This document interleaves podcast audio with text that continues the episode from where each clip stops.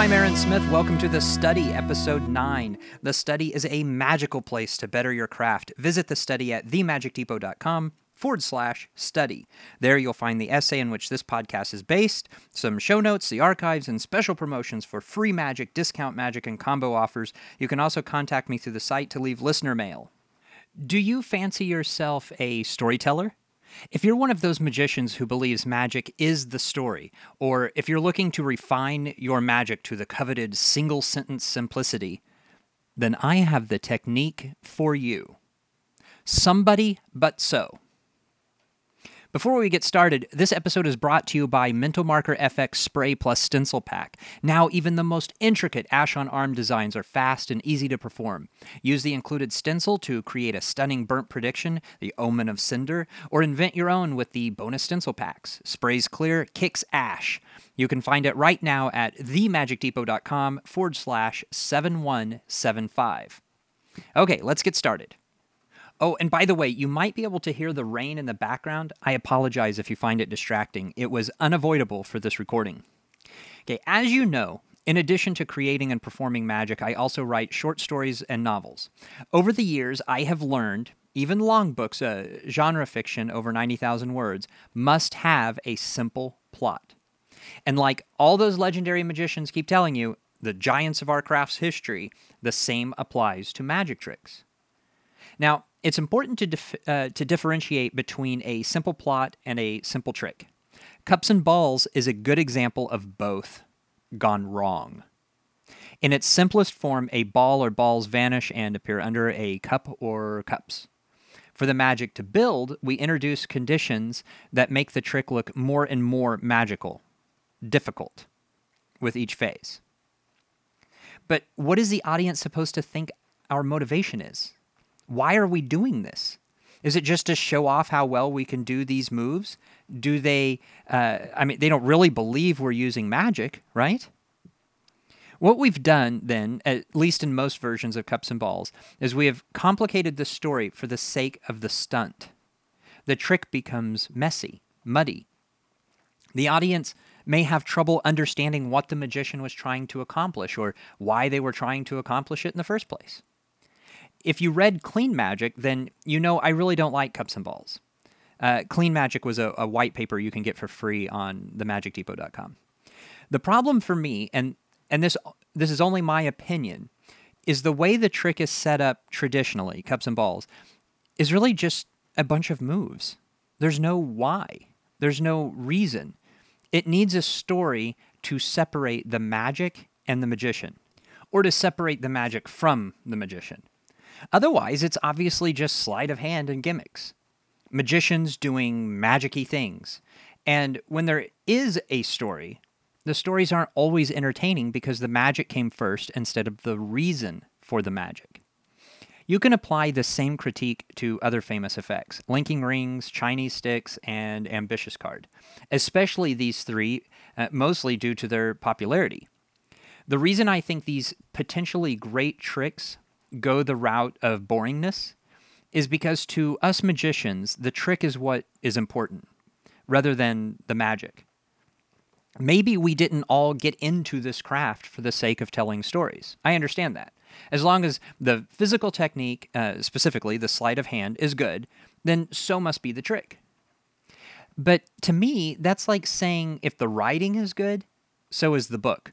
Or if the tomato is good, so will be the sauce. You know, many a tomato has seen ruin uh, by a poor cook. Having a story, though, doesn't automatically fix these problems. There's a famous linking ring routine that uses a poem. Uh, even though it has a story, the magic isn't very good, in my opinion.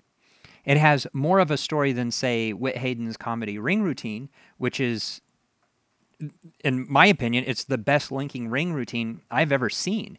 It's funny, uh, engaging, pure entertainment. It goes to Whit's cleverness. He makes the event the story. The retelling of the performance becomes the performance in some ways. He has elevated magic and storytelling all in one product. Now, remember, I am only talking to magicians who want to be storytellers. If you're not into narrative, then really none of this applies to your art or craft or hobby or however you view magic. You might be asking yourself, what good is a story when the audience expects to see magic? Well, first, I don't think the audience sees magic, I think they experience it. Thus, magic relies heavily on the why, the motivation behind the trick. When magic is performed well, in my opinion, the magician is removed. The magic is the magic comes from the story. A novel is not about the author. The author is a layer removed. A movie is not about the director. The director is a layer removed. When you incorporate storytelling in your magic, the trick is not about the magician. The magician is a layer removed. In my opinion, this increases the magic tenfold, takes it to a whole new level. The trade off for this heightened level of magic performance is the story can get the credit instead of the magician. While I prefer this element, other performers might want their magic to be about them and their skill or their cleverness. I don't mean that to sound like a bad thing. It's it's just not my thing. But it's not automatically a negative. Uh, for me, I would rather perform a trick the audience has no idea is actually a trick than would I perform a stunt that's all about my sleight of hand abilities. I, I think a magician should look skillful. That's that's still true, but it doesn't have to be about that. I, I think this is the big difference between magic and puzzle. If I'm on stage as a character in a play, I want the audience lost in the magic of the story. I want them to see me as the character, not as the actor playing the character. The same is true for my magic. So, for all those reasons, story is important to me. If you are a storyteller too, then even if uh, you're performing a silent act, story is a vital element. Buster Keaton is one of my favorite actors. Give that man 10 seconds and he'll have you laughing without a word spoken. Uh, can you name a magician with the same power? Uh, I can think of Cardini, Johnny Thompson, Teller, Raymond Crowe. There, there are other great magicians with incredible silent acts, but they don't make me laugh like like those guys. Okay, so if I've done my job here, I've established why I think story is important to magic, or you already knew these things and you want to know how you can use storytelling in your magic. The nuance of acting and storytelling is for a future podcast or several podcasts. In this episode, I'm going to teach you an easy way to summarize your story, which is valuable not only in analyzing and discussing and marketing your show, but also in the creation of the story itself. So, stories cannot just be thrown together. You can't toss some words out there and expect them to be coherent story. Fortunately, there, there are some techniques for constructing stories keeping them as simple as possible without omitting the necessary plot components. One of my favorites is Somebody But So. The technique is often lengthened to Somebody Wanted But So Then. That's Somebody Wanted But So Then. Nearly all fiction stories may be summarized using the Somebody But So technique, which is also a great way to construct just about anything with a plot. A classic example Cinderella wanted to go to the ball, but her stepmother and stepsisters kept her from attending.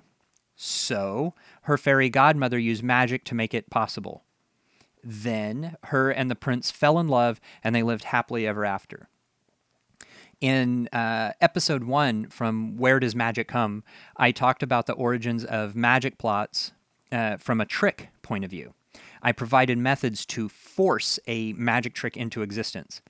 It's not the way to, for lack of a better term here in the moment, uh, uh, there may be a better term, I just can't think of one. It's, it's not the way to organically create magic. Art can evolve from those methods, but it doesn't have to. And honestly, it's much more rewarding when it doesn't. That's why this episode is listed in the elements method uh, instead of plotting. Uh, this is this is magic as theatrical art. Probably the best way to explain it uh, is that I feel magic is my science, performance is my art. There are gray areas here too because I think of my magic products as an art form, especially here lately. Uh, certainly the pieces are there, writing and graphic design, those are arts. The performance to me, though, is about the story. Thus, if I'm putting together a magic trick at an artistic level, I'm focused wholly on the story. In nonfiction, we try to bring our readers from 0% knowledge to 100% informed. In fiction, I like to start at about 25% knowledge uh, and then bring my audience to 90% informed. Now, what that means is that unlike in nonfiction, where I begin with the idea that my reader knows nothing, in narrative, I begin mid story. Uh, as if they already do know some of it, since that's where most of the relevant action will surface. I use a shocking opening line to grab attention, not necessarily shocking, but you know, a, a gripping opening line. Uh, and since all the information isn't exposed yet, there is also an air of mystery, which lends itself well to magic. For instance, one of my tricks begins with the line The first time I died, this coin was placed in my coffin. Now, this opening grabs my audience's attention, a hint of mystery. Then I say, Had I been properly buried, I wouldn't be able to show you this coin today. I'd, I'd be using it to carve out a never ending game of tic tac toe on the lid. Now imagine the, the reactions I get when I hand the coin out for inspection. The audience pictures a dead person holding the coin they now hold. Had it been washed? The, the audience becomes part of my story, part of my death. They want to know more. Uh, while the coin is being passed around, I'll say, and much later I learned I wasn't the first person to hold this coin between my cold fingers. Then, in, in the course of the story, I introduce the first owner of the coin. Okay, so this is where the technique comes into play. Somebody who wanted to live forever, but we're all mortal, which means he too would die. So he developed a medallion capable of reviving the recent dead. Then he grew tired of life eternal and gave the coin to me. Uh, he fell to the floor at my wake. To apply this technique to your own magic, a, a card trick, for instance, you think of somebody, yourself perhaps. I mean, you can be in the story. What does the somebody want? Why can't they have it? So, what will they do? Then, apply the technique to magic you already perform. Let's say you have a pretty good ambitious card routine. Who is the somebody in your version of the trick? What do they want? Remember now, objects can't want things. It's important not to swap somebody for something. So why can't uh, but why can't they have it? So what did they do? Then what? Within this paradigm, we see characters introduced, developed, conflict, climax, and resolve, all tied up with a, a nice and neat somebody but so ribbon. Answering these questions about magic you already perform will help you refine your magic. You'll be able to describe a trick magically in a single sentence. Not just be able to describe it in a single sentence, but be able to describe it magically in a single sentence. The the audience won't just view it as, you know, card to impossible location. They will see it as the magic that encompasses the card to impossible location. It will reveal the art in your story and help you develop it further. If you can't answer these questions about the tricks you perform, uh, it's time to go back to the drawing board. So, were you already familiar with Somebody But So before this podcast? I'd love to hear how you use it in your magic, uh, or if it is new to you, how do you plan to use it in your show from now forward? Use the comments to share your thoughts and experiences. That's it for this episode. Please open up a browser right now and type in themagicdepot.com forward slash study. It's a magical place to better your craft. The website features exciting bonus content, the archives, and special promotions for free magic, discount magic, and combo offers. Also, please take a moment to subscribe to this channel and to my newsletter so we can stay in touch. Use the contact form or phone number on the site to share your thoughts with other magicians through the podcast. All right, thanks for listening.